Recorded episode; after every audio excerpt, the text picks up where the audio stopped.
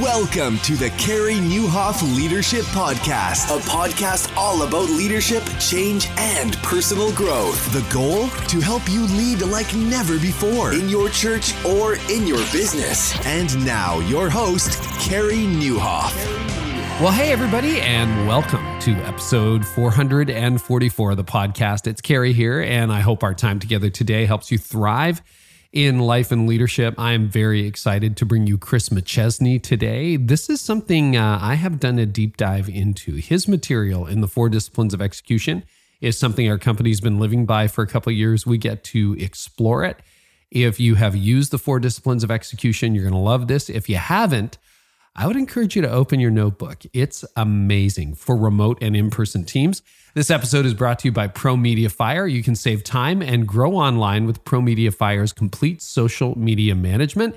You get 10% off for the first year by going to promediafire.com slash carey. That's promediafire.com slash carey. And by Remodel Health, if you want to save a lot of money on employee health care next year, check it out and uh, go to remodelhealth.com slash analysis. Use the code carey50 that's carey50 for 50% off. So chris mcchesney is the global practice leader of execution for franklin covey. He has helped pioneer the four disciplines of execution that thousands of companies have adopted around the world. Uh, this is mostly used in the business space but if you're a church leader listening pay attention. This is so so helpful. And I, i've got a confession I had heard about the four disciplines of execution for years from people like Craig Groeschel and others. And I always thought, you know, I really want to do it. But for some reason, I had in my mind that this was like a 792 page book and it was super technical. And then I heard him, uh, Chris, on Andy Stanley's leadership podcast a couple years ago. And I'm like, oh, that sounds simple. And then I bought the book. It's actually very easy to read and so powerful. So we talk about how to get more done. For more than a decade, Chris has led Franklin Covey's ongoing design and development, the four disciplines of execution principles, as well as the consulting organization that has achieved extraordinary growth in many countries around the globe and impacted hundreds of organizations. He has personally led many of the most noted implementation of the four disciplines, including in the state of Georgia, Marriott International, Shaw Industries, the Ritz Carlton Hotel, Kroger, Coca Cola, Comcast, Lockheed Martin, and Gaylord Entertainment, and a whole lot more. We actually talk about the Opryland Hotel today. It's a great example of how to get more from your existing team. So I think you're really going to enjoy it. Of course, we got show notes for you at careynieuwhof.com slash episode 444. I've also got oh, Ask Me Anything About Productivity. I'm going to talk to you about the thief of my productivity. I'm going to answer Cameron's question today. Cameron, thanks for your question. So are you looking to grow your nonprofit or church online? Well, you got a couple of choices when it comes to digital. You can do all the work, or your team can, or you can hire ProMedia Fire. Get an entire team of experts, a lot of whom have worked in the industry more broadly, and they keep up with all the trends that will help you grow online. So the choice is yours. Do the investing all yourself or for less than the cost of a staff hire, you can go to Pro Media Fire. You save time and you grow online while they do all the work. It's complete social media management and digital growth just a few clicks away. So, as a listener of this podcast, you get 10% off for the first year if you go to promediafire.com forward slash carey. That's promediafire.com forward slash C A R E Y. And as you think about healthcare for next year for your team, whether it's a small team or a large team, have you yet checked out Remodel Health? Listeners of this podcast alone have saved $2.1 million on healthcare premiums. That's not spent, that's money saved on healthcare premiums. And that's just from listeners of this podcast. So you got to check it out because your employees can actually get better health benefits, probably for less money. And wouldn't that be a great way to head into 2022? So Remodel Health's exclusive health benefits analysis provides you with custom comprehensive evaluation of your organization and you can see what they can save you. So go to remodelhealth.com forward slash analysis to get your health benefits analysis and use the code CAREY50. That's CAREY, C A R E Y 50 for 50% off by going to remodelhealth.com forward slash analysis. Well, you can see this is a really fun interview. Chris and I have a blast actually. So let's get right to it. Chris, I've been excited for this for a long time. Welcome to the podcast. Thanks, Gary. I'm delighted to be on. Yeah. So, as I shared with you as we were getting started, my company has been in the four disciplines of execution now for about a year and a half, 18 months. We started at the beginning of 2020. We love it. I would say mostly because the CEO and the founder of the company, we'd give it a B in implementation. We're trying to get it right. um, I'm, I'm working right. on it. Uh, so, uh, can you give us the overview? Because I think most leaders have heard of the four disciplines of execution, but it's like a term out there. And you do such a great job explaining it because we've watched all your videos. Uh, can you give us the overview of what the 4DX is? Absolutely. And and Carey, feel free to chime in as well, but I'll I'll, okay. I'll be as succinct as possible just to get this up front.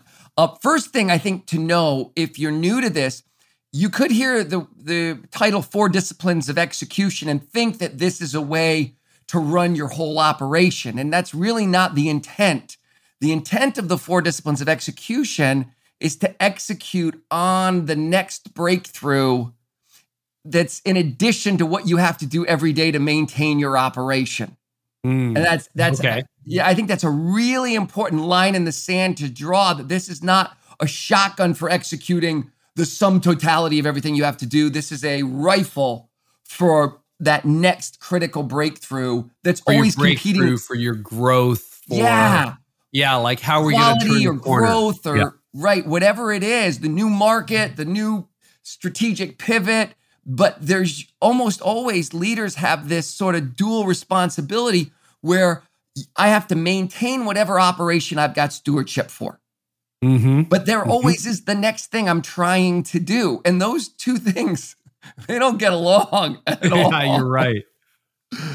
And so the disciplines are like, how do you how do you get that next thing done right in the face of that hundred mile an hour? We call it the whirlwind of maintaining everything else. So that's the that's what it is. And so right. very quickly, okay, so with that context in mind, I can go quicker now. So the first discipline is focus on the wildly important. And that's just getting clear about the what the next thing is. What is it? And not just in terms of, you know, narrowing a focus, but also getting very clear on the starting line, the finish line, and the deadline. And, and for a single team, this can be quite simple.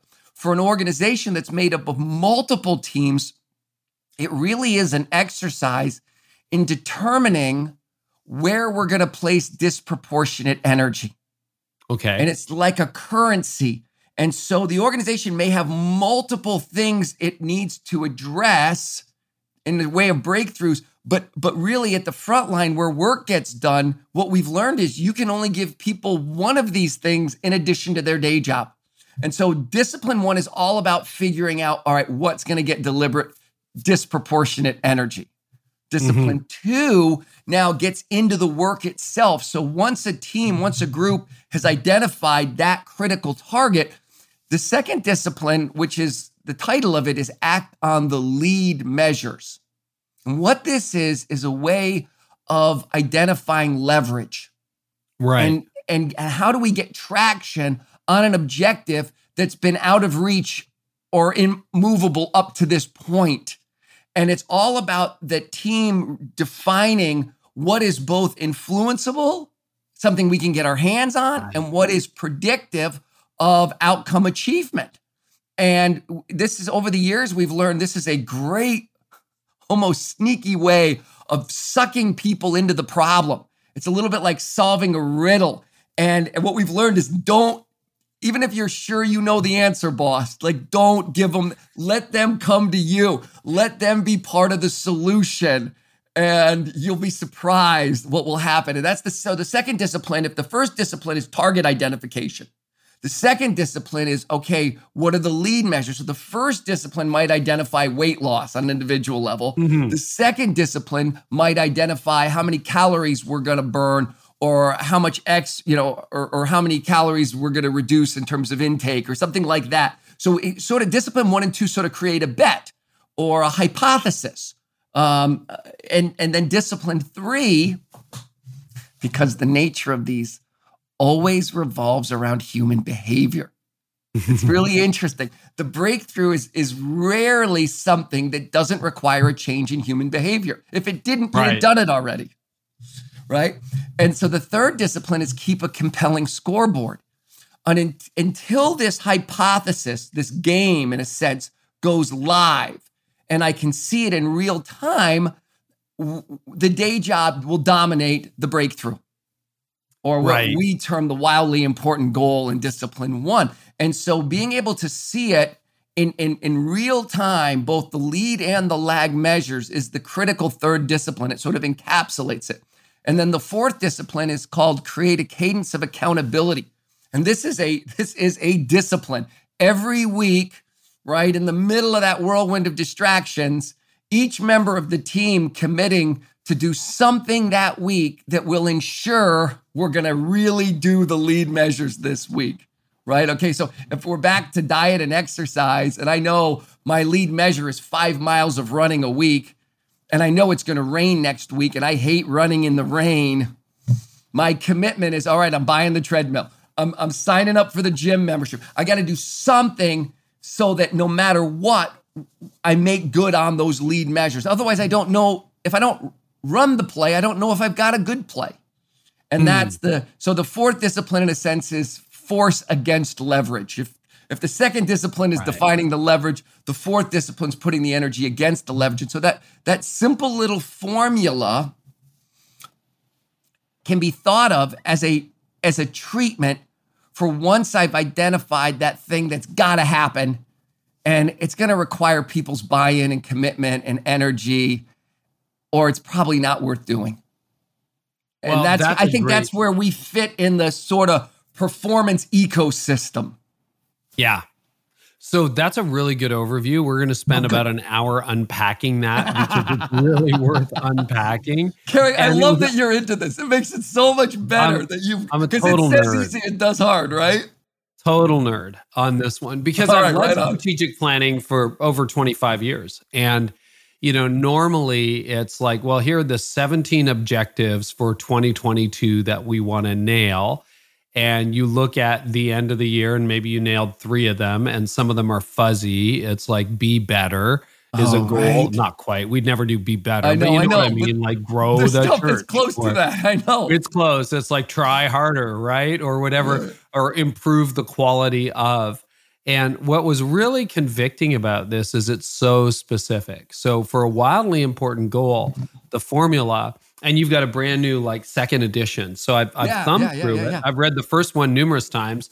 I'm thumbing through it. We'll talk about some of the new And it's, it's literally because we miscommunicated some things in the first edition and we own that like we Okay. we we were clear on what we meant but when the 7000th person tells you what they heard and it's different from what you got to own it right. But is did the framework change at all, or it's still No. those four things? no Okay. so we there were some unintended impressions we left people with that we corrected and we didn't really do a good job of differentiating between how a leader of a frontline team runs the methodology versus how a leader of leaders runs the methodology, and they are different. And I, Yeah. I, I would bet every penny I have that you've already hit some of these bumps if you're into the process. I, I, I, I, I bet everything I own that that some of those nuances were re- are going to be relevant for you. Okay, great. Well, we're going to get there. I want to get there, but I want to back it up for those who are kind of new to this. So the Sure. formula is X to Y by when on Yep. a, uh, and that's become part of our- our vocabulary. So I'll give Right you an on. example. When we got together, we all flew down to San Diego. And I just want to say to leaders too, and I'm so glad I didn't have this in my questions, but you reminded me. And this took so much restraint for me because we're a small company, right? I led a large church, then I moved into this small company, big audience, but a small company. There's eight of us now. I think there were six of us, five of us back then. And long story short, it takes everything as a CEO founder mentality, Enneagram 8, for me to shut up and let the team come up with the ideas. But that is so critical because it's so typical for CEOs to come in or lead pastors to come in. And we're like, okay, guys, here's what we're going to accomplish this year one, two, three, four, let's go. And then why aren't you excited about it? Why is it important to let the team lead? And then how does that happen if perhaps your boss is a control freak, if you're a bit of a control freak? Like, Yeah, how let's- does that happen? Let's go there. So we Yep. We have a chapter in the second edition that went straight at this question. and and what we found we are not advocates of rule by democracy. Okay. all right? And we believe that the leader will have to make the final call on strategic direction. Mm-hmm. You own that. But that doesn't mean that you're a know-it-all and so what we tell leaders, so I'm going to do this. Can we do this in two parts here? Because I love this question. All right. Part one is as a leader, you might have a hypothesis of what you think the, the critical next objective, the breakthrough is the next thing. You have a belief as a leader where you want to go. The tendency is to then try and convince the organization of the merit of your vision. And we're going to tell you that's the mistake. It's not having a vision, it's burning all of your energy trying to convince them. And what we Right tell on. leaders to do is instead be transparent and say, look, I'm not going to try and manipulate you into my answer. And I'm not going to burn all my energy trying to convince you that I'm right. Here's my rationale. But what I want to do now is I want to listen. And by the hmm. way, I may ignore what you tell me, but I am going to be open. I'm going to hear you. For first, let's have clarifying questions. What is it about what I said or what I'm thinking that you don't get that's Right. unclear? And because you think it's so clear, and then they start asking clarifying questions, and you're like, no, no, no, that's a percentage by, by the end of the year. That's not a rolling percentage, or oh, no, that's growth over this category. But oh, I see why that would be confusing. So you spend a lot of time on clarifying questions and then feedback.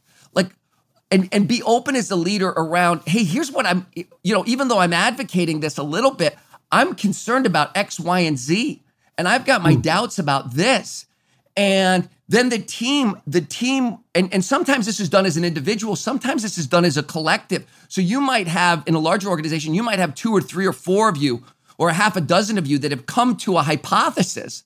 But now you've got to go from that small group of VPs out to a larger group of directors. And we're going to say, stop trying to advocate and just listen. And, and and and be clear about the fact that hey, we're going to be really open. We're going to really listen, and then we are going to make a decision. Okay, so that's step one. And here's what we found that's crazy.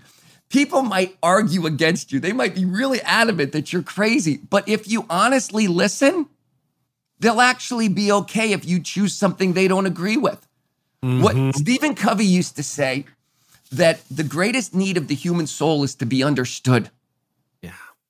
right? And and it's not so it's not about convincing them. And the problem isn't that th- they know you're the leader. They might be sitting there thinking well it's not what i would do. But you know god bless him. He listened you know? Yeah, and he, yeah, he yeah. repeated that and he got it. And so so step one is all right leaders got to be leaders but please don't do it in a vacuum. And if they do make a compelling argument you may have to you know you may decide to change your mind. You may you may say you're right. It's it is a smaller category or you're right. It is we're, we're measuring this wrong or like you may get converted during the listening process. So that's step one is really being open and and and, and being transparent. Step two now, once, and this works well within the construct of X to Y by when with target. So step two now, the, that group of vice presidents or that next group of leaders, they own parts of the operation. Mm-hmm. See, what you were talking about in step one was for the organization. But now, when you pivot to step two and you're talking about them, now you turn it to them and you say, okay, in addition to your day job, in addition to everything that you've got to do, what's the one objective that would have the greatest impact on where we're going right now or on this higher level objective? Hmm. And what we found, and I, ha- I had a mentor that showed us this. And what we found was that people that were adamantly against the overarching strategic direction, two hours later, were completely on board and what they could do to support a direction they hadn't, they didn't agree with. And I, I swear, hand Carey, I had to see this happen multiple times before I understood the spirit was, yeah, it's not what we would do. But you know what? As long as you're going there and if you're asking for our help, here's what we'll give you. And then it's a question of pulling from them and letting them lead now when it comes to their area. Or as our mutual f- eh, friend Andy Stanley likes to say, stay in your lane, right? Yeah. Let them pick, let them pick the objectives for their thing. So sorry, it was a very long answer to a short question, but please and please give me your thoughts on that. Oh, I'd love to give you lots of thoughts on that, Chris. So, first of all, it is like stereotypically, I would come in and I would have a direction and everybody would kind of buy in. And we always had decent employee engagement, but you know, disengagement at work is a real issue. So, yep. we go to San Diego, we got this really nice Airbnb looking over the ocean. I've got them on the back deck, and I'm like, I've read the book multiple times. I've watched the videos. It's like, Carey, your job here is to shut up and facilitate. And so yeah, I did. Yeah, man. All and, right. you know, we did a SWOT analysis, looked at our past year, and basically, this company that I run now, Carey Nieuwhof Communications, 98% of our stuff is free and the 2% that's paid pays for everything. So wow. what you know, that keeps us solvent yeah, and right. you know, allows me to pay the bills, etc. But I'm like, man, there's so much we could do because we do a podcast, we do a blog, we could grow traffic. And I really, what was amazing on that first two days, so we usually do two day offsites. On those first two days, Chris, this sounds like a testimonial because I guess it is. Um, I felt ownership of the company shift from me to them. Wow. And that was really powerful. It's not like they weren't bought in. I had an engaged workforce. They were excited yep. to be employed. They weren't. They weren't like you know you can't sit in the back row. There's no back row. There's five or right. six of us, right? So it's small. And uh, but they were so dialed in with this. And what I did was I shut up and I just took all the ideas and whiteboarded them for two days, for about a day. It's like, well, we could focus on uh, for a wildly important goal. We could grow the podcast. We could do this. We could do that. We could do the email list or whatever. I had two goals in my mind because as a leader, you can't not have a goal in your mind. I mean, I don't know yeah, how you right. end up that's in the right. senior exactly. seat and not have an opinion, right? Agree. So I had an opinion, but I sat on it, and I sat on it overnight. We went went out for dinner, then we went back yes. at it. And about noon, day two, I, I just kept saying, "Okay, so which ones do you think are most important?" And they went back and forth. They landed on the exact same wow. two goals. We picked two. Um, wow they they picked the same two I would have picked in the order I would have picked them, and wow. I thought, wow, this is now I agree. I probably still have veto power. It's my company, and uh, right. you know That's they're gonna take yep. us into the ditch, yep. and I can see it. But that was so powerful. What a great place to land. I know. A, was it worth the time to have that outcome? Holy cow! What a, a you know because it, it, feels it, it feels like it may not feel productive in the moment, but wow, in in hindsight, how productive yeah. was that? So we picked uh, email list growth, which seems like a bit of a sleeper, but that really helped. We grew the email from fifty thousand to over eighty thousand. I'm really um, glad that it's year. So funny. My little team just picked that one too. I'm really? really the email yeah. list? Holy cow! Yeah, high wait. five! Way to That's go! High five! That's so funny. You just said that. That one just rose to the surface for us. Interesting. Well, it is. It is a lead indicator for the entire business. Yeah. second was course sales and you know, we let them pick the metric X to Y by when, but that would be, I think we were at 53,000 people on my email list to 80,000 by December 31st, 2020. Now, a pandemic got in there and the whole deal, yeah, yeah, but yeah, yeah. you know, we still hit it. We still hit but it. But you know what? And, Let's press pause on that for a second, Carey, because yeah. because what he just said, folks, was very interesting. It sounded like a sleeper, but I'm gonna t- I'm gonna say I'm gonna hypothesize, and you tell me if I'm right or wrong. Yeah, yeah the, the the merits of this being the breakthrough, and this being one of the those critical, in addition to the day job business, was it was a very specific, really something you could sink your teeth into. That was you could sort of own it, and and you had a lot of control over it. It was achievable, and it had a nice ripple effect. It would affect mm-hmm. multiple aspects of what you were doing over time. And it was also the type of thing that would never feel urgent on a day to day basis. How am I doing so right. far? No, you're exactly right. Cause it's like, oh, I see the list grew by a thousand, but I don't know how, or I hope right. it grows, right? Yeah. Hope is not a strategy. And I on any given day, everything feels more urgent than that thing, which in the end is may ultimately be the difference maker. Well, it gives you permission, and this is true for all leaders, whether you're running a church, a restaurant, whatever, it gives you permission to correspond directly with the people that you serve. Like it's called permission marketing, right? That's what Seth Godin right. writes about and talks about. So suddenly you go from being some IP address in Atlanta, Chris, to being Chris McChesney, you know, at Gmail or whatever, you know, dot com. And I can have a conversation with you and we can we can chat. And and that was really anybody who does anything on the internet would say that email list growth is really, really important. So we picked that one. And then you know what's interesting in round two, because we did it again, we had to have a virtual retreat thanks to the pandemic and a closed border because it's a Canadian American team. Oh, right. Yeah, yeah. I couldn't we couldn't fly to be together. But we did it virtually over a couple of days. They picked one I wouldn't have picked on, I wouldn't have picked, but they convinced me. So for 2021, nice. one of the goals it's course sales because that is the economic engine of our uh, thing that allows us to do everything else. And we we really believe in our courses and what we offer online. But it was uh, systems. So you know we're oh. a startup. We were rapidly growing. There was a bit of chaos, and it's like systems. What systems? We don't really have any systems. Yeah. And so they kind of flagged the need for clarity. So we're six, seven months Good into that now, and I got to tell you, it's been a game changer. It's wow. been so good. But the the key, and this little diatribe at this point, we'll, we'll flip the mic back to you. But for leaders who are wondering, this gave the whole team ownership in a way that it never would have if I said, let's grow that email list. If I had just come in and and you know, by executive fiat or or power of persuasion, try to convince them of something. It was our goal, our collective effort and everyone had to weigh in on it. And that's been huge. I wish I had seen this 15 years ago. Wow.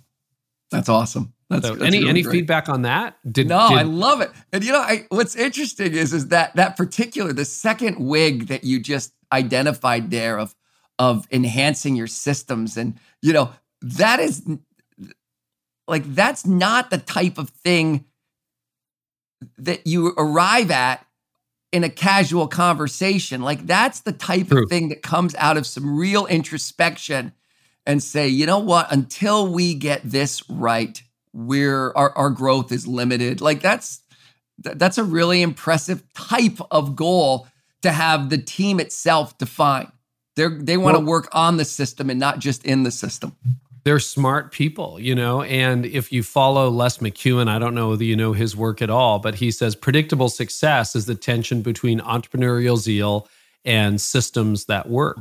And not heard biggest, that, and that's very yeah, good. Your biggest challenge, and entrepreneurs don't like wow. systems because it's it feels like bureaucracy. yin and yang kind of thing right there, because those 2 mm-hmm. things want to fight each other.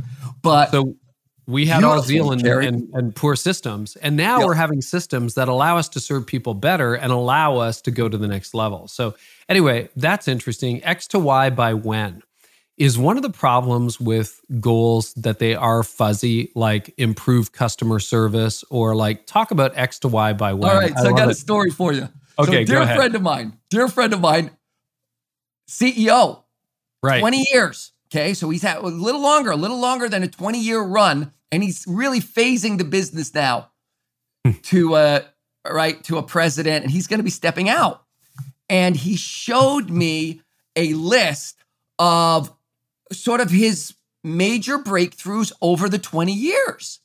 So these were the things that I and he's very successful, like stock hmm. price, everything, brilliant run. I don't I would not want to be the person that followed this yeah. person right? So he shows me this list, and and the list is divided into two columns. And on one column are his misses, and on one column are his makes. Hmm. And he said, I've just really looked over the years and these are the things that I really invested in that didn't get through the wall. And he's showing them to me because it's a little bit like an execution scorecard. Okay, so I, I have to confess, I saw something. It was so blatant. And I kept, for once in my life, I kept my mouth shut because I like I didn't want to drop some trite ism over the top of this man's 20 year amazing career. But Carey, all of the things on the left were concepts. And all the things on the right were targets. Man. You see why I kept my mouth shut? Hmm. Because and you missed all of the fuzzy stuff yeah, and hit the all concepts, the targets. He were compelling, and I was around for something like he was good at talking about them and he had zeal and they were compelling. But the language of execution, the syntax of execution is hmm. targets mm. X to Y by when. And they were either in X to Y by when format or they were very close. Wow. And it was it was like I don't know that there was an exception on either end of the list, and I didn't say any. I couldn't. I couldn't. I couldn't. Right, even right, I right. have that much EQ. I just knew. Shut your mouth, Chris. Don't do. Let's keep the friendship. Don't be the know-it-all for once in your life. Oh, that's amazing. Now, there are people listening who are like, Chris, you don't understand. You know, we're in the people business, okay? Yeah. We're in the making people feel good. I don't know that we could say, you know, raise the stock price or, you know, increase profitability. Like, that's not our business. Let's go What there. Yeah, Yeah. let's go there. Okay. Okay. If if I understand that the aspiration will always start conceptually. Sure. And then then the then the issue is okay, where is the target within there? And that single target won't represent success on everything that's important to you conceptually in that area.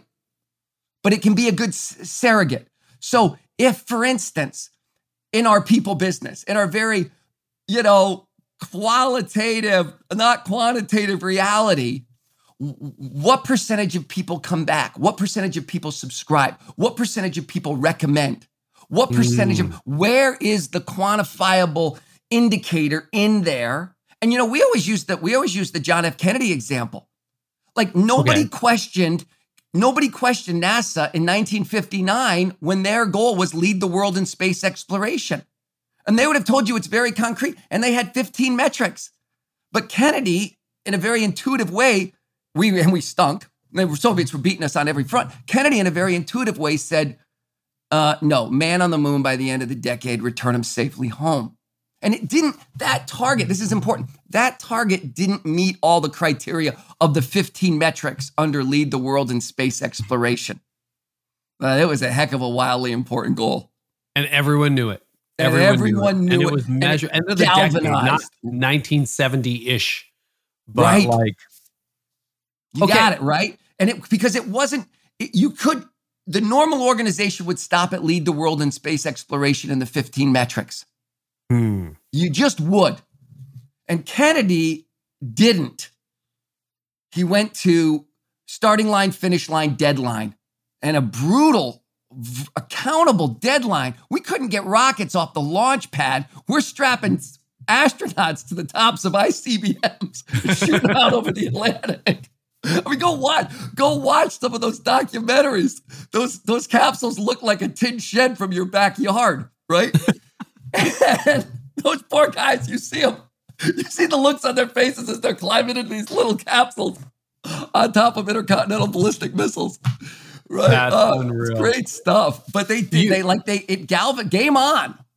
I I don't want to put you on the spot. It was in the first edition. I don't know whether it made the cut into the second, but the Opryland Hotel. Do you remember that Yeah. story? Where love I, think story. it was their customer satisfaction was low and they had to get it up to a higher benchmark. And it was a couple of really unlikely things. So, again, fuzzy customer satisfaction. yeah, yeah. What is so? that? So this was Yeah. It's it's really interesting that you bring that up because the Opryland was the first time we used a portion of the NASA story in the process. So one Oh, of wow. the things they did at NASA is they asked the question, "What are the fewest battles necessary to win the war?" So Hmm. if the war was man on the moon by the end of the decade, return him safely home, there is this adage that was was taught at West Point and it's been around for a while. You can actually bits of it are in um, Art of War even, so it probably goes back a thousand years. But this question is, what are the fewest battles necessary to win the war? And if I'm a country fighting a war, I got limited resources. I have to win with the fewest number of battles. If I'm, Yeah. if I'm, a, if I'm an enterprise, I have limited resources.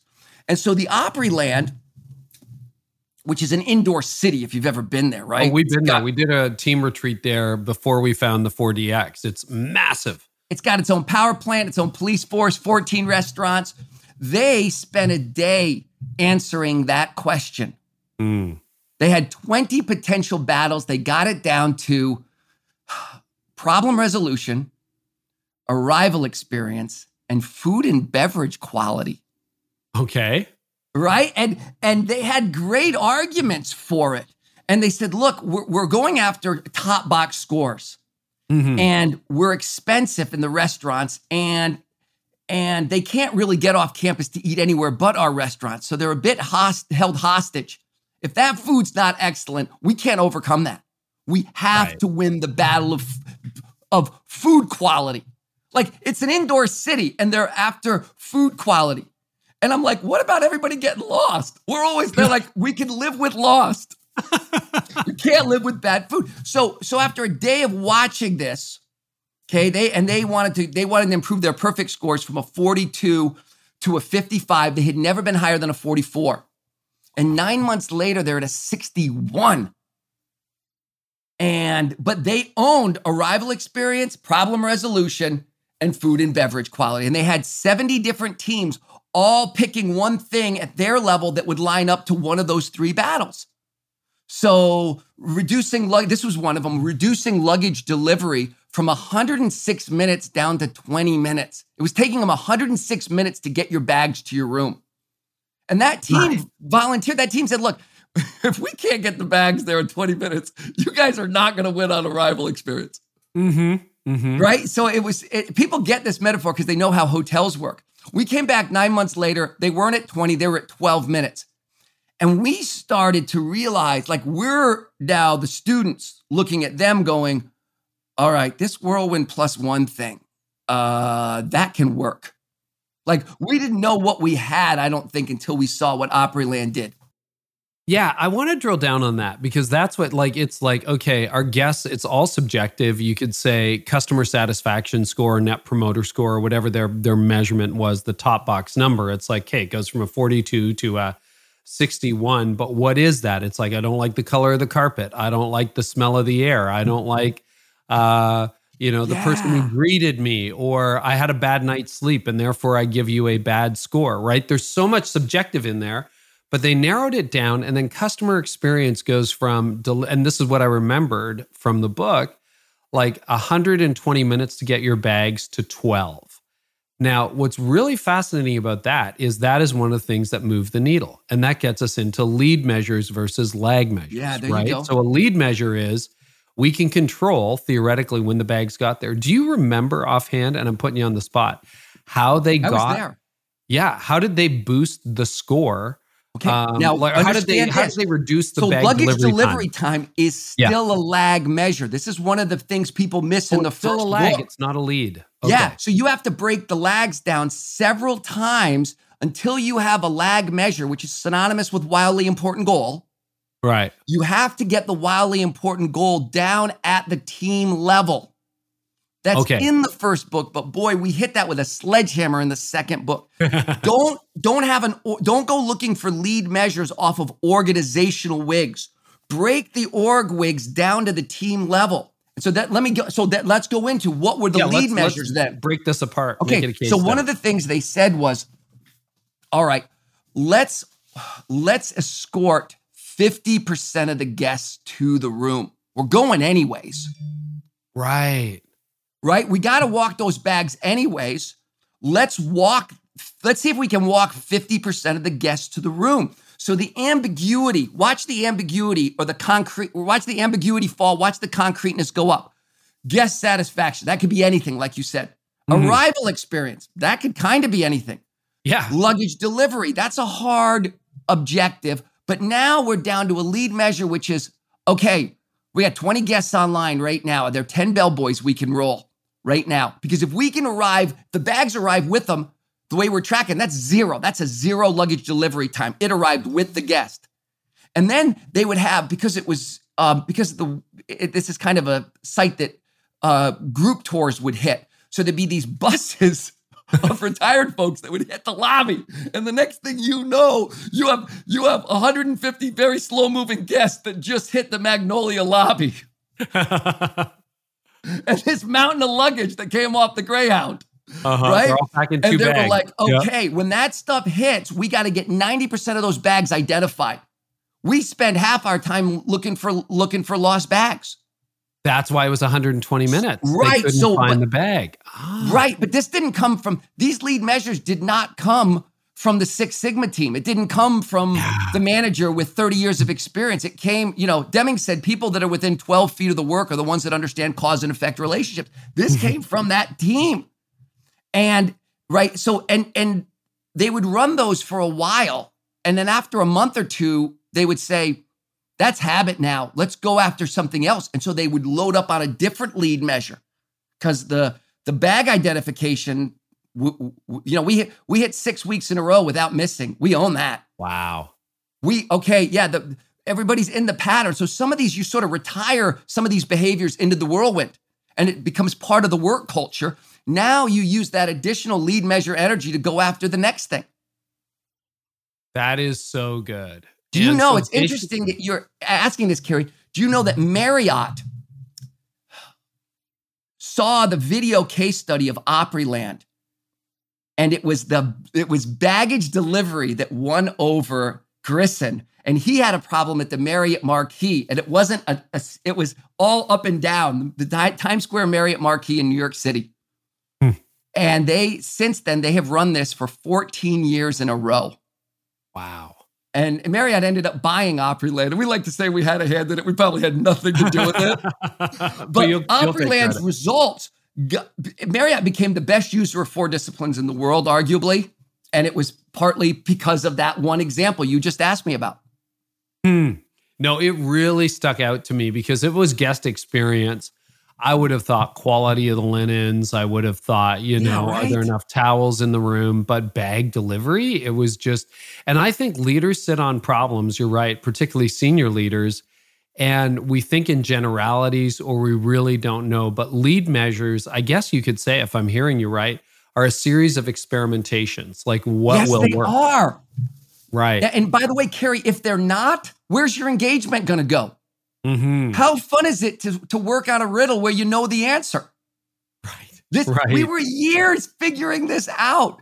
It was like we used to fight this idea that, well, what if we don't know the lead measure? Well, what if we're wrong? And then one day we sort of woke up and we were like, wait a minute, that's why it's fun.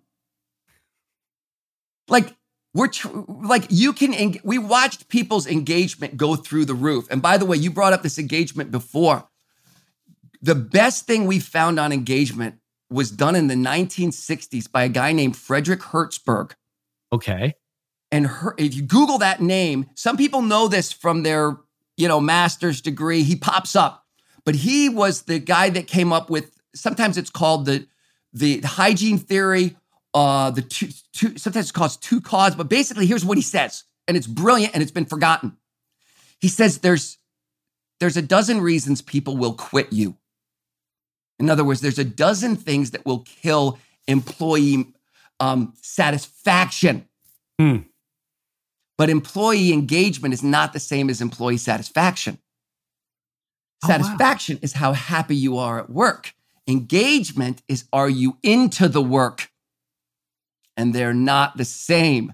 And he says there's only two things that drive engagement. Am I making progress? Number one. And number two, does it matter? Oh, wow. So now the baggage team, their, their job is still a pain in the neck.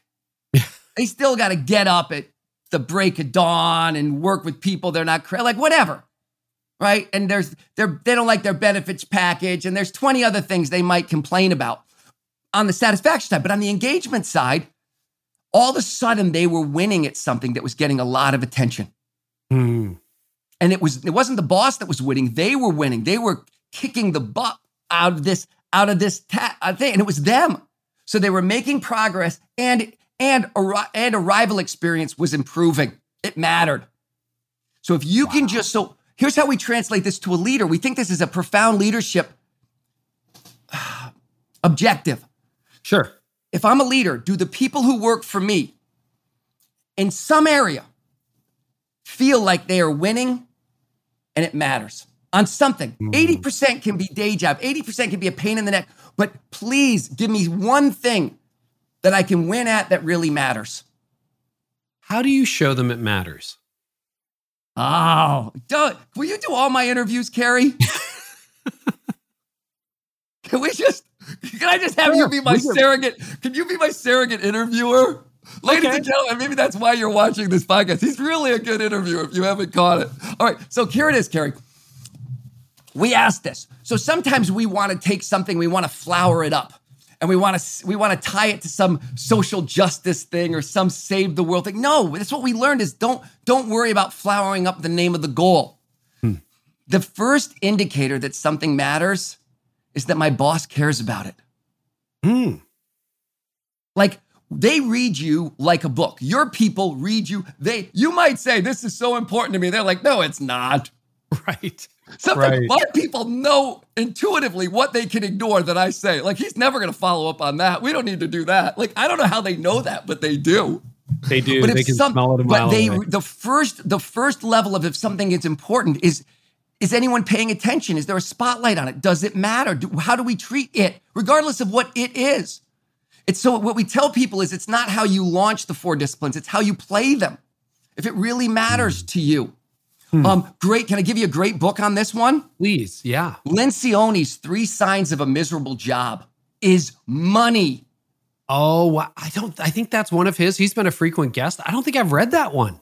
It's, wow. It's his. He's, Sorry, he Pat. told me it's it's one of his favorite and it's his least well read. He thinks it's because yeah, nobody wants to so. take it. Well, not anymore. Nobody wants guys. to take that cover to work. Three signs, Three of, signs of a miserable job. Got a book for you, Chris. Here you but go. When boss. we read it, yeah. Carey, we yeah. saw, we understood for the first time the correlation between four disciplines and a jump in morale and engagement.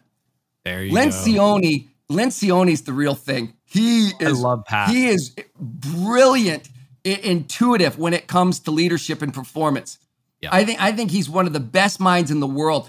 And and and I because I asked him, I'm like how did you get here? Did you read Herzberg stuff? Like he's like, no, it came to me in an airport. I was like, I really hate you. and his dad had a bad manager. You know, you know that story, right? Yeah, yeah, yeah, yeah. If my dad had had a better manager, he would have been a better dad. That is life's motivation right there. That's money.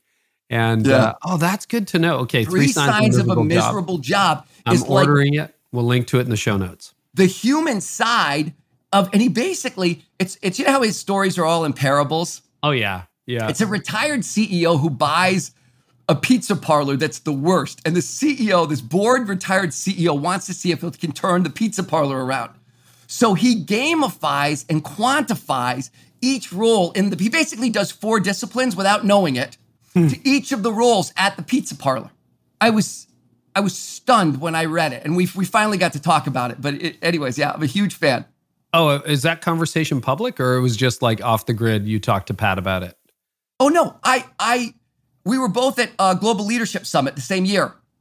Oh, great, great, great. And he's I'm the first key. I'm the first speaker on day two. He's the last speaker on day one, and they all know I'm a groupie for him. So they bring me in. He's got to go on in front of 150,000 people in 10 minutes and he wants to talk. And I'm like, no, don't talk to me. He's like, oh, that's okay. I'll be fine and he's chatting it up, and I'm looking, I'm, I'm hemorrhaging because I'm looking at the clock, and I'm like, listen, you're on in three minutes. You're killing me right now.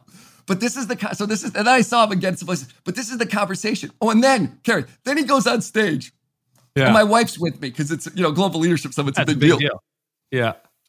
And she looks at me with the kindest eyes, and she says, "Chris, he's really good." And I said, I know, right? And I looked at her and I'm like, honey, oh. I don't even want to be that good. Like, like he's on. Oh. I know but that anyway. feeling. I've had to follow Pat. We did this event in Dallas oh, together, and he is that way in the green room, and he'll just talk and talk and talk, and so engaged and so interested in you. And then it's like he's on, and then I got to follow him, and I'm like, oh, well, this is the beginning you, of the you've end. You've had right to follow Patrick Lencioni, right? That is it's a unique experience. That's a toughie. He is brilliant, and he's yeah, become a yeah. friend. I'm, I'm really grateful fan. for him. He's the best. Pat, if you're listening, you know we love you, right? you know that. And uh, you just sold another copy. A couple of, of uh, groupies. Uh, yeah, I know. I've been trying to sell that book for him. A miserable job. How did I not know? I thought I had the whole whole. He's book. actually thinking of renaming it.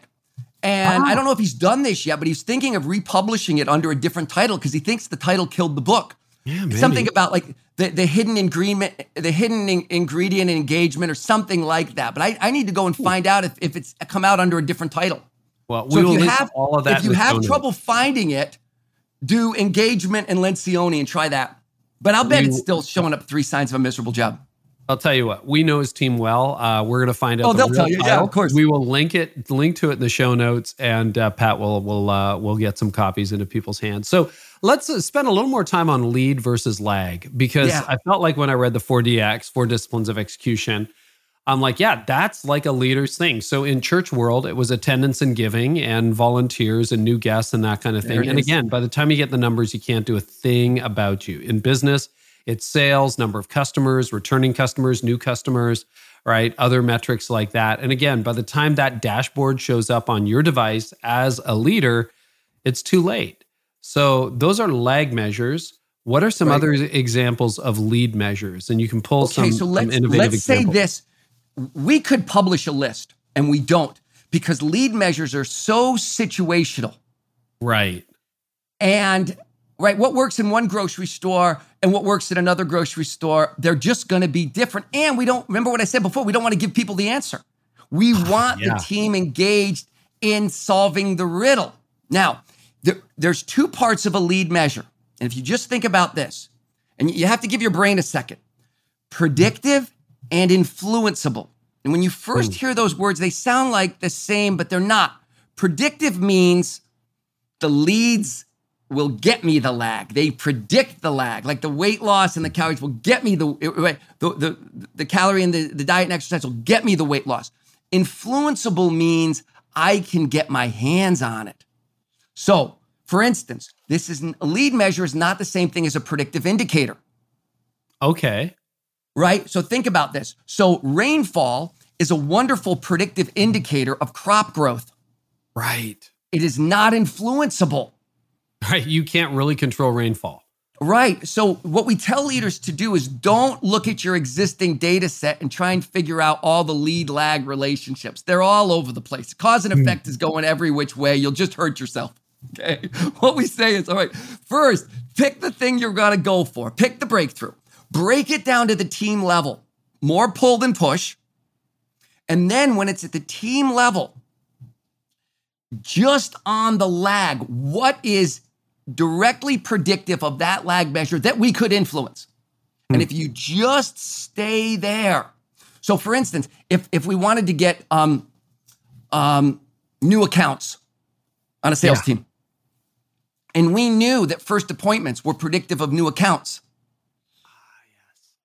right? But I got to ask another question: Does the team know how to get first appointments?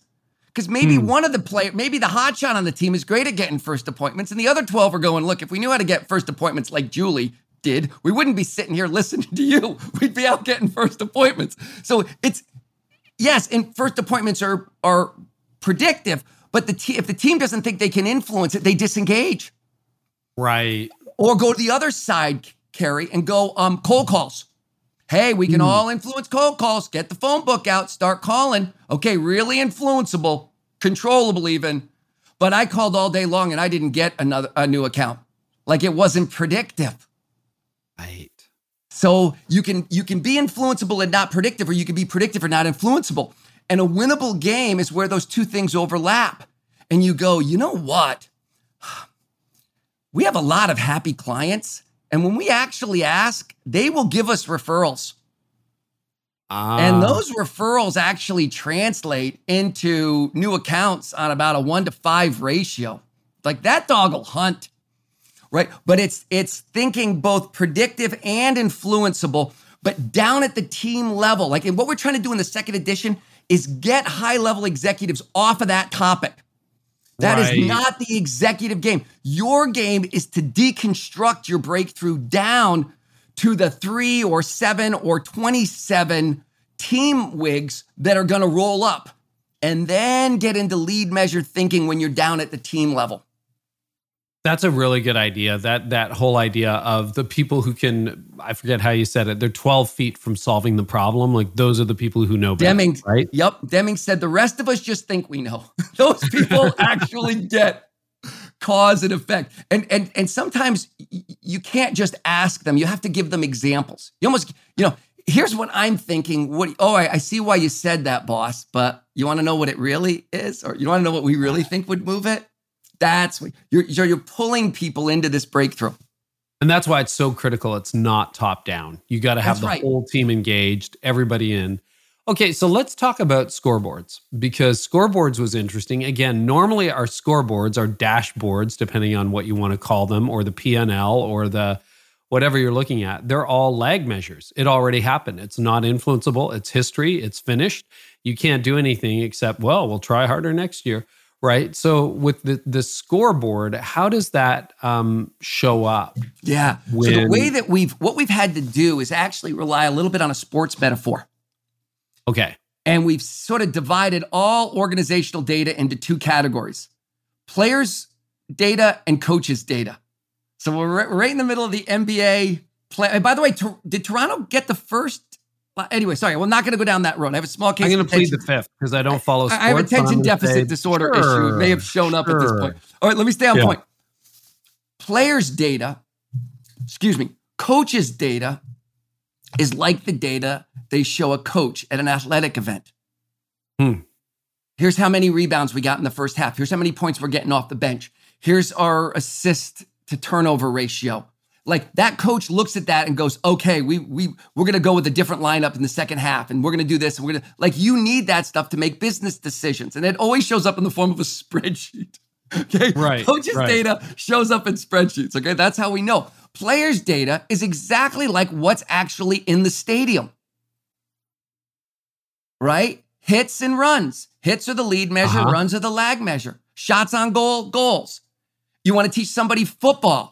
The first thing they have to understand, they'll be bored to death if you don't teach them down and distance. Mm. Getting first downs is a lead measure for points. So when it's third and because the score doesn't change very often in football, that could get boring. Right. So I, I tell my daughter, okay, how many tries do they have left? Okay, they've got they've got two tries left, and then they have to punt. Okay, you with me? They got to get to that yellow line. Like that's the that's how you engage people in the game. So the scoreboard, the scoreboard needs to be separate, right? The player's data is separate from the coach's data. Has and I can see the relationship between lead and lag. And in real time, I know winning or losing. And we said, like, if you get those Ooh. things right and then highly visible. So if you like, um, Carey, I, I, I could send you, like, we did, we have an app for this. So oh, great. Now you can't buy the app directly on the app store because it's kind of an organizational solution. But if you go to any of the app stores, there's an email. And if you if you just send a, an email to that queue in the app store, there's a person that'll call you and help hook you up on it. Oh, it's just a, awesome. it was a little bit, yeah, it's a little bit bulky to just put out there for the masses. And so we we sort of put a human being uh in, in okay. the process. But but it's we like like the app over the last couple of years has become very popular way to see lead lag relationships and it's very valuable real estate on a phone. Oh, well, you know what? We're going to go for that because we designed our own scoreboards based on that. And we can link to something like that in the show notes to the uh, yeah. to the link or something like that you were saying. Yeah, okay, well, yeah. that'll be in the show notes to this episode. This going to be super, super valuable. There's also lots of like great videos that uh, Chris has done right and on. others have done that are like the whole thing in a few minutes, which we have used as a team as well. Okay, so, you know, I'll give you an example. You know, what we did for X to Y by one on email list growth is Yeah, we just had like we prorated it over 12 months. And if we're going to hit 80,000 and we started at 54,000, by March we needed to be at 58,000. There By and then it's either green, yellow, red. You're either Beautiful. You behind got it. you're so that's correct. And then for lead measures, sometimes you stumble on them by accident. What we discovered when the pandemic hit, our biggest burst happened when we did this free course. It's like, how can we serve leaders? So we ran Oh. 14,000 people through a how to lead through crisis course. We thought a thousand people would take it, and we didn't charge a penny for it. And it was um, just, we'll take your email. And all of a sudden, our list started to grow, and we're like, oh, okay, now we're learning this along the way. And uh, then we would do some other freebies along the way, and that helped us hit our goal at the end of the year. I think we came like 500 emails short, but we hit it January 2nd or something of 2021. Um, but that's what you're talking about, right? Yeah, X to Y you by said one. it.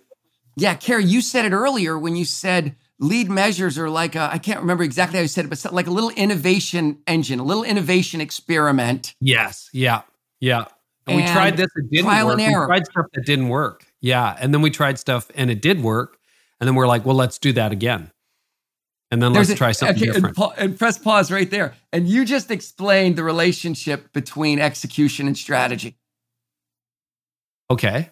because you close the loop, right? You you you right. You don't know if a strategy is good if you can't execute on it. So Correct. when you found out that that works, okay, your strategy just got better. Every Mhm. time, every time you have an execution win, you learn a little bit, and an execution loss, you learn a little bit, and your strategy starts to evolve. Hey, great TED talk for you if you're interested. Yeah. Um, Tim Harford, he's a British economist, and it's the TED talk on trial and error. Oh, we'll link to it. Oh, it's so good. Um, uh, um, and it's Really? it's just this brilliant. He has this hypothesis that all breakthroughs, all significant solutions, are the byproduct of trial and error. Okay. And that, it's that it's, is it's true. a I mean, brilliant. like, anyways, it's it's. Uh, I'll just I'll, that's all I'll say. But it's it's my it's my all time favorite TED talk. Oh, well, I haven't seen it. I'm going to watch that. So we bought books. We're watching TED Talks. We're downloading apps. This is good. This is good, like super practical podcast episode, Chris.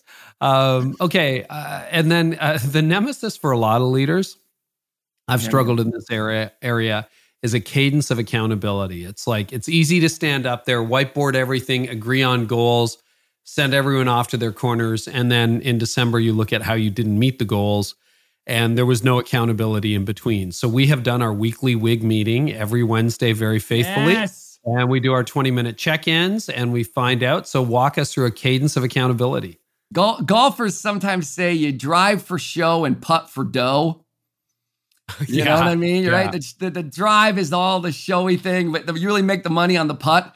You, you dis, four disciplines of execution, you really make it work on discipline four. It's, you Mm. know, yeah, you know, figuring out the wig and coming up with the lead measure and scoreboarding it. Like that's a little, that's kind of sexy and fun. But what really makes the difference is can you make commitments in that weekly meeting and then report on them and think about think about how we started we talked about the day job tends to kill the breakthrough because the day job is more inherently urgent and importance does not drive human behavior urgency drives human behavior and so what we're doing with the weekly cadence is we're assigning activities that would normally not be urgent at all but because i have to report on them next week now that thing that wasn't urgent now it's urgent now i got to get it Mhm. done Mhm. right? So we're not overcoming the urgency addiction. We're sort of just riding it out, right?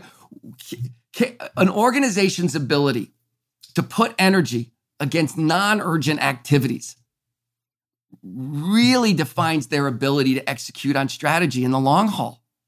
Oh, that's so good.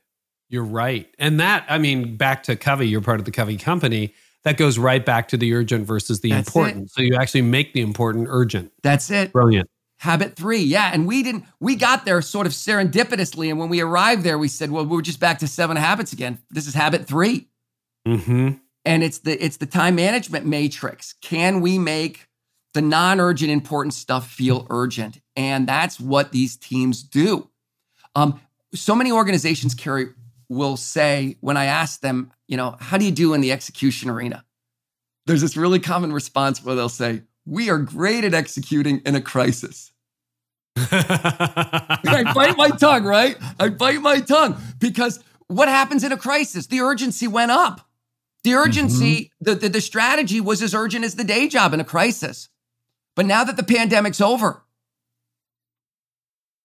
and I don't feel Yeah. the knife at my throat, I don't feel the gun on my temple, right? But we still have to execute on some things. Can Mhm. we develop the discipline? And discipline four is a discipline. We say four disciplines don't give you disciplines, they require them. Not a ton, just a little discipline. But you Yeah. did it, Carey. You held that meeting. And, and by you holding that meeting, that alone sends a message to the team that this is a big deal to Carey because there's a, I guarantee every week there's something that wants to push that meeting off. 100%. And, you know, the other thing, if I read this right, I have to show up as the senior leader and I have to contribute. I am also accountable. That's it, Is that man. right? Yeah, you got to model this thing right here. That's another way, right? It's not how you launch it, it's how you play it. And if Mhm. my boss is hitting commitments, so so the first Marriott hotel to go I mentioned was the Marriott Marquis in New York City. Mike Yeah. Stengel is the general manager at the time. Ironically, he now manages all the Gaylord properties, but at the time, he is managing the Marriott Marquis, the most profitable Marriott in the world. He gets a visit from Bill Marriott every month. He never knows when it's going to happen. And he lives at the Marquis wow. right? It's 2000, sorry. Yes, it's 2008, I think. The Beijing Olympics. So whenever the Beijing Yep. Olympics were happening, Sounds about right. he gets to attend the Beijing Olympics. And then to everyone's shock, he joins the, the executive wig session at the Marriott Marquis on Monday morning from Beijing. And they all know it's 3 a.m. his time. right that that message that okay right it doesn't feel as urgent as the day job but stengel just called in from china to be on this meeting At 3 a.m. at 3 a.m his time on vacation from beijing like it, and it's no it's no surprise that the marriott marquis that year had the highest profitability the highest top line revenue, the highest guest satisfaction, and the highest event satisfaction in the 20 year history of the marquis. Wow. See, Stengel, what we say about four disciplines is, is that the disciplines are very dangerous in the hands of a good leader. They don't, if you're a, if you're a halfway leader, yeah, it's probably not going to do much. But in the hands of a good leader, these, these are really impactful. And, and at that point, Marriott knew, okay, we got lightning here. Hmm. If we can get leaders to run this like Stengel and some of our others, and they have, they have, they have improved their guest satisfaction every single year for 12 years. Uh, not the franchise side. This is the, the the managed side. Well, and you know, to to to encourage leaders in real world world terms, having sat in the preacher chair for 20 years, it's writing that really good sermon, but hoping that maybe some people will show up or more people will show up, but not knowing and not knowing how to drive that other than I did a really good job on my sermon, but now you have fewer people in the room. Or a restaurant having a really great chef, but nobody really comes and you haven't sold all your tables out. And you know it's that problem of growth and profitability and accomplishing a mission that this solves. Like we have the privilege of serving a lot of leaders in this company but we would like love to help more. And by you know growing our email list and making sure the courses reach the people that they're intended to reach we're going to do it. One of the one of the weird goals that we picked up this year for systems i got this off google and we kind of came up with this together is that we want our staff to spend 20% of their time working on it, not in it So to use. Good. God, that's Yeah. good. So that means one out of five days, they are able to tackle problems and study a new field and try and experiment as opposed to just get this podcast out for Tuesday or, hey, that sales page goes live on Friday, right? So they're working on it, not in it. And so what we've Love done for our dashboard is we now have monthly goals and you have to say how many hours did you spend last week Beautiful. working on it, not in it. Beautiful. Any critique of that? Think of it like a muscle, right? We're so urgency addicted. Have you ever been working on Mm-hmm. the most important project of the year, only it's not urgent and you're losing your mind? You're having to fight with yourself to do the thing that you know is the most important thing you're going to do. And you're like, what's wrong with me? Uh huh. Hundred Like, that's that is the urgency addiction. And by you saying, no, 20%, I need you out of the box.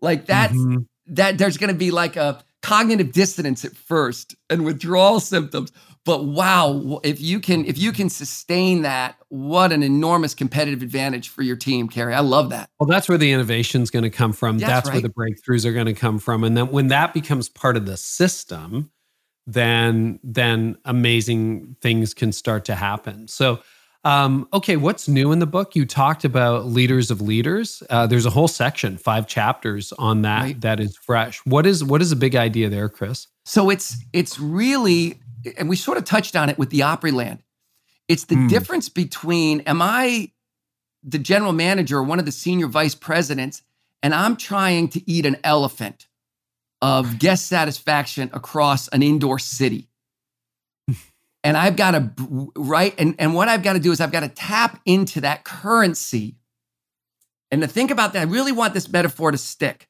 that each team, each team can give you one result in addition to their day job. Hmm. And that's a currency. And as a leader, how am I going to spend that currency?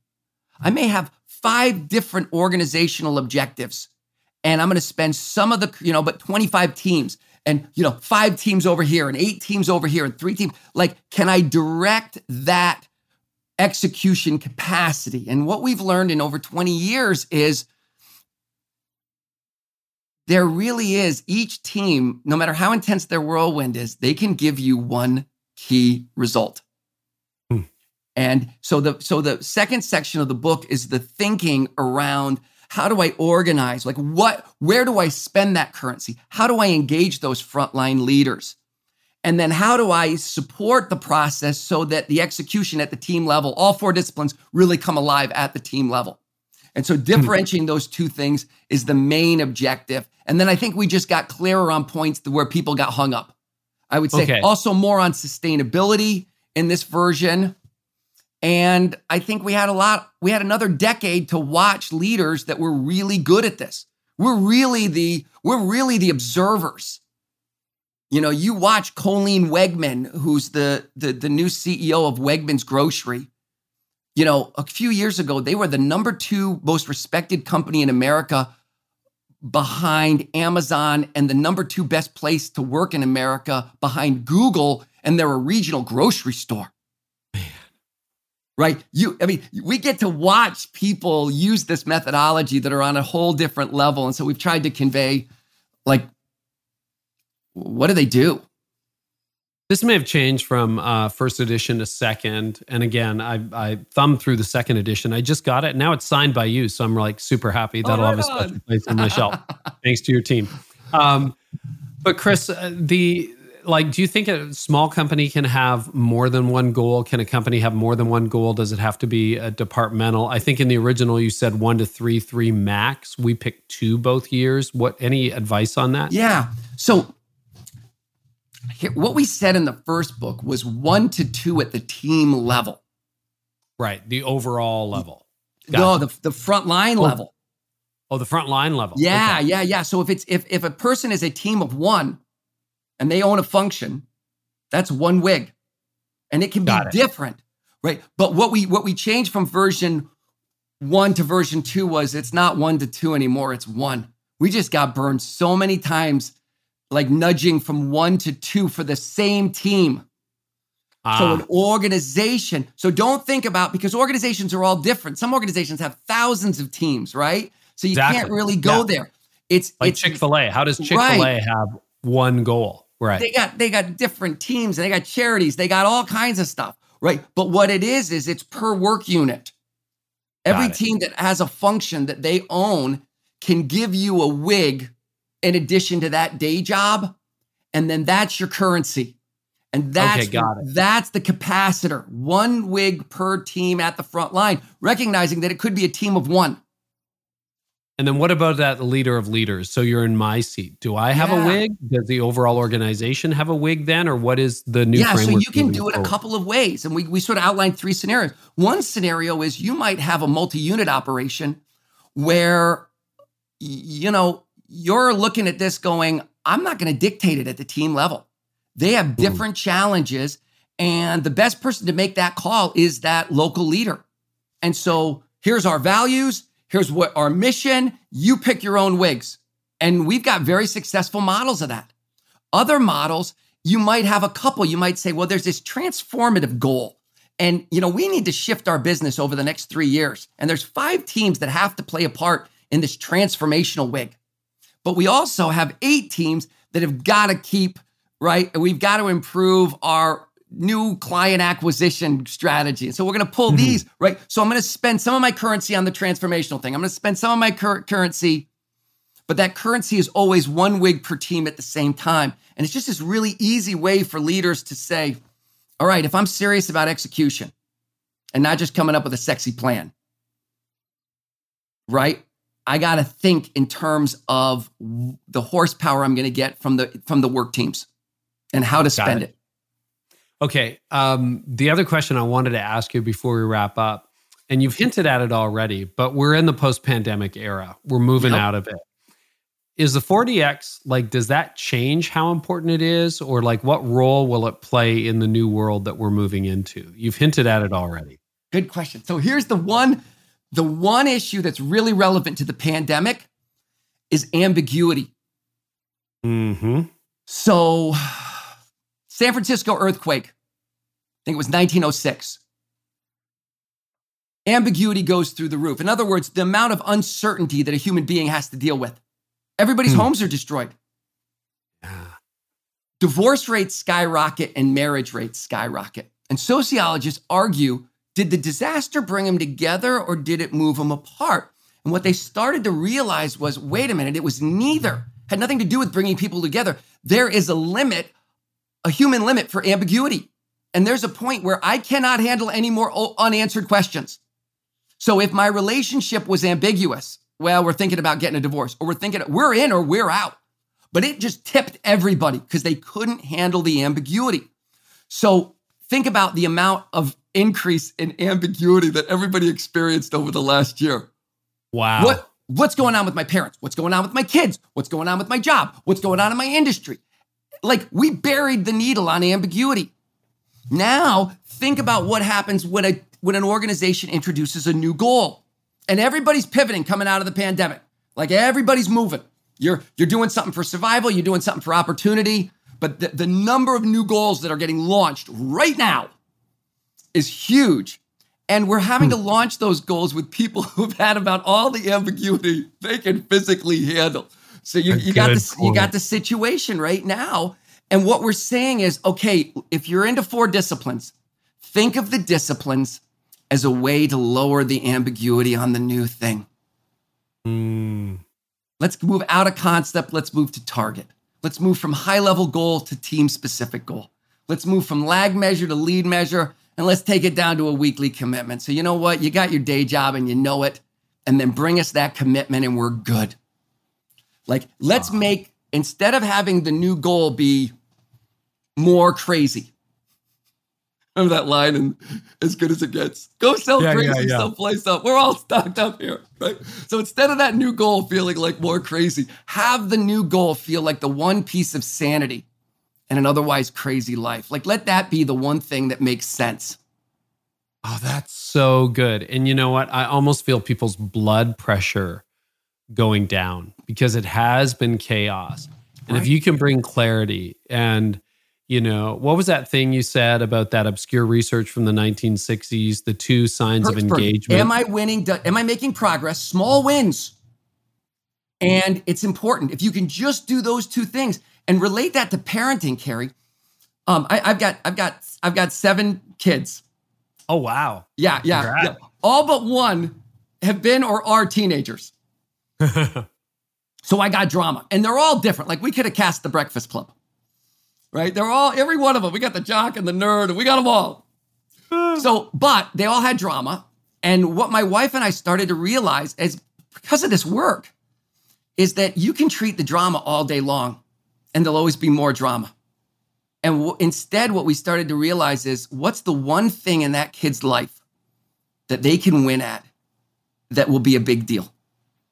And sometimes it Wow. took several attempts, but the moment they had in each kid, it's we've been successful and it, it hasn't always been easy, but we can tell you with each child, I can tell you every kid's name and I can tell you what it is. But once they had it, and for a 27 year old, it didn't happen for Aaron until last year, and he started a painting business and it's really working and he's got it. Mm. Once they got it, the one thing that they're winning at and it really mattered, it changed the way they responded to the other 80% of their lives. There's a profound truth there, Chris. We think that we really think there is, and we didn't figure it out. Like we were just observers, Carey. We were three, four years into this before we started to recognize wait a minute, there's something happening on a human level other than the output performance. And it was Lencioni and it was Herzberg and several others um, that really helped us understand as a leader, do my people have one area, right? Like I love your 20% where you give them a little space to do something meaningful that really matters and feel they can handle a lot of crap if they can have one thing that matters. Hmm. Well, I said to them, "What is going to make feel what What is it going to make you feel like you're not in the whirlwind? What is it? What is it going to be that makes you feel like you've got time to breathe, time to dream, time to imagine?" And then we pulled the twenty percent from Google, which, according to legend, is where they got Gmail from and a lot of their right. ideas because they're trying to give their employees margin to think. And I know that's when I do my best work. So Oh, this has been rich. Well, uh, this has been such a great conversation. Yeah, for me too, Carey. Thank Chris. you. Man. Yeah. I'll, I really uh, like, I really, this is, have you seen it? No, all my podcasts are not like this. This one, we got, we got into it with Carey. That was great. Well, it's great. I mean, it's a great system. I'm a believer in it, and it's helped my company a lot. I wish I discovered it a decade ago when it first came out and you've just been so good uh, with this. So people want to learn more. Where can they find you and the four disciplines? Of oh, thank you. That's online? so nice. So so hmm. uh, Chris McChesney. Uh, it's not Christopher. It's just Chris McChesney 4DX. That's our little uh, our little nomenclature. So it's a little long. Chris McChesney 4DX.com. Um, if uh, you know there's conferences or seminars, you you want to introduce your your organization to these ideas. Uh, that's what I spend most of my time doing. Um, or you can go to Franklin Covey. And uh, if you know Dr. Stephen Covey and Seven Habits of Highly Effective People, uh, we joined with the Franklin Day Planner people 20 years ago, and that's the Franklin Covey Company. And you go to their website, and and um, uh, that's who I've worked with for 30 years. That's amazing. Well, Chris, I hope this won't be the last time, but thank you. No, so, let's do it much. again. Yeah, I'm I'm in. On any time, you pick the topic. You got me, Carey. You you pick okay. the topic. I will come and chat with you. This is super fun. Well, I hope you enjoyed that as much as I did. That was fun and so helpful. And uh, I would highly recommend it. I have uh, really, really enjoyed the four disciplines of execution and leading a remote company as I do. I'll tell you, it really keeps everyone on track and ironically, more deeply motivated. So make sure you check that out. We have everything in the show notes at careynieuwhof.com slash episode 444. And before we get to Ask Me Anything About Productivity, let me give you a little preview into the next episode. We've got Amy Porterfield, somebody I have been listening to for over a decade, and someone who's helped me a lot by getting things like my current company started just by listening to her podcast, seeing what she wrote. And uh, well, we talk about online marketing. Here's an excerpt. One thing I, I learned more than anything is that any piece of content must educate as well as entertain and inspire. And this is something I didn't know before. I was all about, I could educate, I could tell you step by step exactly what to do. And in that case, we were talking about creating limiting thoughts and and dealing with challenges and how to overcome that was the content we were creating and becoming a leader and being stronger in those areas so i could create the steps to get there but what i really missed and what tony taught me and where he interjected is the funny stories and mm. the antidotes that he added and the case studies of other people. And what I realized is that a, really good piece of content, rounding it out, has to have all those elements of the stories and the examples and bring it to life. Amy and I also talk about what she learned working with Tony Robbins. You will enjoy that conversation. Also, if you subscribe, you'll get Max Lucado, Scott O'Neill from the Philadelphia 76ers, Erwin McManus, uh, Charles Duhigg, Mike Todd, and a whole lot more coming up in the next few weeks and months. Really appreciate all of your ratings and reviews as well. If this episode helped you, please share it with your friends and share it on social. Uh, maybe share it with your team. And remember, we got show notes for you too. Thanks to our partners at Pro Media Fire. You can get them to do your social media for you and grow online. And you will get 10% off for the first year if you go to promediafire.com forward slash carey. And if you want to start saving money on healthcare and give your employees better benefits, go to remodelhealth.com forward slash analysis. And if you do that today and use the code CAREY50, C A R E Y 50, you'll get 50% off. Go to remodelhealth.com forward slash analysis. So, in the Ask Me Anything About Productivity section today, we are going to take Cameron's question. Here we go. Hi, Carey. You're speaking to Cameron. I'm the operations manager at Father's House Church in Port Elizabeth, South Africa. I run the young adults ministry and I preach for the youth on Friday evenings. I believe I'm quite a productive person by nature. I truly try understand the value of time and make the utmost best conscious decisions to value in time. We're attending as a church the Global Leadership Summit tomorrow, and I'm really excited to hear you speak. Upon doing some research, I found this on your website and I thought, what a great opportunity. My question is trying to do the balance within your time management. I'm recently married. I'm doing my MBA at the business school in Port Elizabeth, obviously preaching for the youth I mentioned on, and as my normal responsibilities at church. My question to you was a lesson learned in your life in terms of what was a negative aspect, component of your work, um, orientation with church. What was one of the most negative and thieves, maybe is a nice word, of your productivity that you wish you had found out sooner? An example I could reference was not spending good energy after people that weren't closest to my call. I would rather send a message or a phone call to people closer to my call than a far reach to someone I maybe haven't seen in three to four months. That's one for me. What's yours? Cameron, thanks for your question. My thief was this when I go back to before I burned out, this is the thing that got me almost more than anything. It was twofold. My thief was seeing a blank space in my calendar as free time available to be given to other people whenever they asked for it. So I was a pastor at the time, and you want to help people. You got a lot of need in a growing congregation. And if I had a blank space in my calendar, it would be like, well, I'm free Thursday or I'm free Tuesday or whatever that happened to be.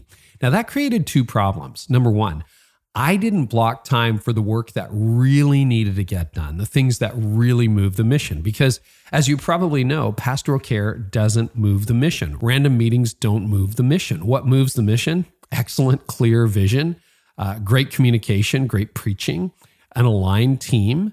Uh, things like that really move the mission. And I wasn't blocking time for the work I needed to get done because my calendar was just open except for appointments.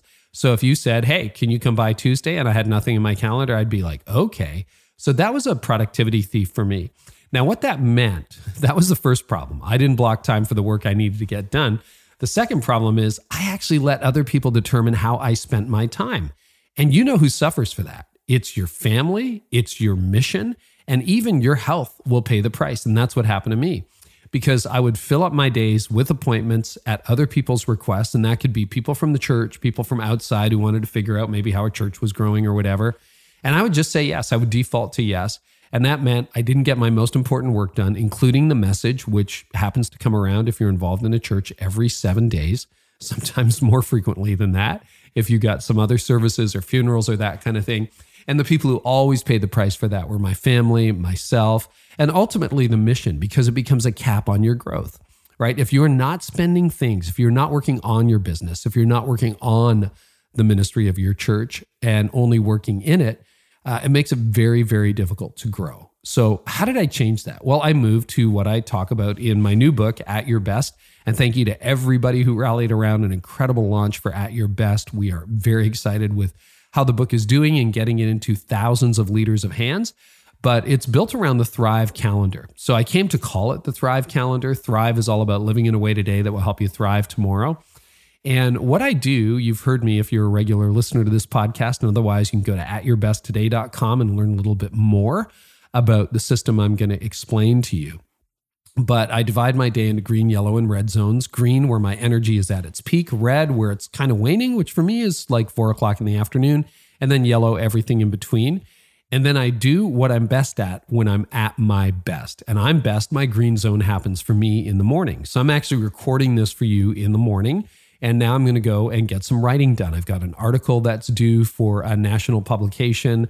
I've got some work to do on my own site. And then in the afternoon, I'll open it up to meetings. Now, what that allows you to do by making um, time blocking in your calendar available for your most important work is when those requests come in, and people say, Hey, can you meet with me to do X? You can say, I'm sorry, I have a commitment Thursday morning. Now, your commitment will be to yourself. Your commitment will be, I've got to get that vision document done. That commitment could be, I've got to get the sermon done. That, you know, commitment could be, I got to spend a date day with my wife and kids because you're married and you're juggling a lot of balls, Cameron. So, um, You see, that allows your priorities. And I'm not, this isn't selfish. This isn't like, oh, I'm just going to do what I want to do. No, you have really important things you need to do to move the needle in your life and also, you know, on mission at the church and in your job. You want to make sure those things are done. And then if you've got a couple of slots left over for people, you can do that. Now you're like, well, what if there are more requests than there is time available? Note, there will always be more requests than there is time available. That's just the way it is for most of us. So then what you have to do is you have to prioritize and you have to figure out, well, who do I really need to meet with in those two available slots this week? And who do I not need to meet with? And that will help you scale and grow. Because if the organization revolves around you, it is not going to grow. That caps out in a church context at about 200 attenders on the weekend. It caps out in a well, you'll never make it probably to seven figures if you're an entrepreneur. You're just not going to do it. You're not going to be able to reach your potential because basically you are the lid in the system. Everything has to go through you. If you're in every meeting, if you have to meet all the people, you're just not going to have a lot of people. And by constricting that and saying, I only have so many slots available this week to meet with the people who want to meet with me, what that allowed me to do was number one, prioritize who I met with. Number two, delegate. All of a sudden, we developed a small group structure at our church, and suddenly hundreds of people could meet with each other. And I wasn't needed anymore. I could focus on what I needed. Now, eventually, we hired a groups director and everything. It also gave the staff other opportunities to meet with people. It also meant that people learned how to solve their own problems.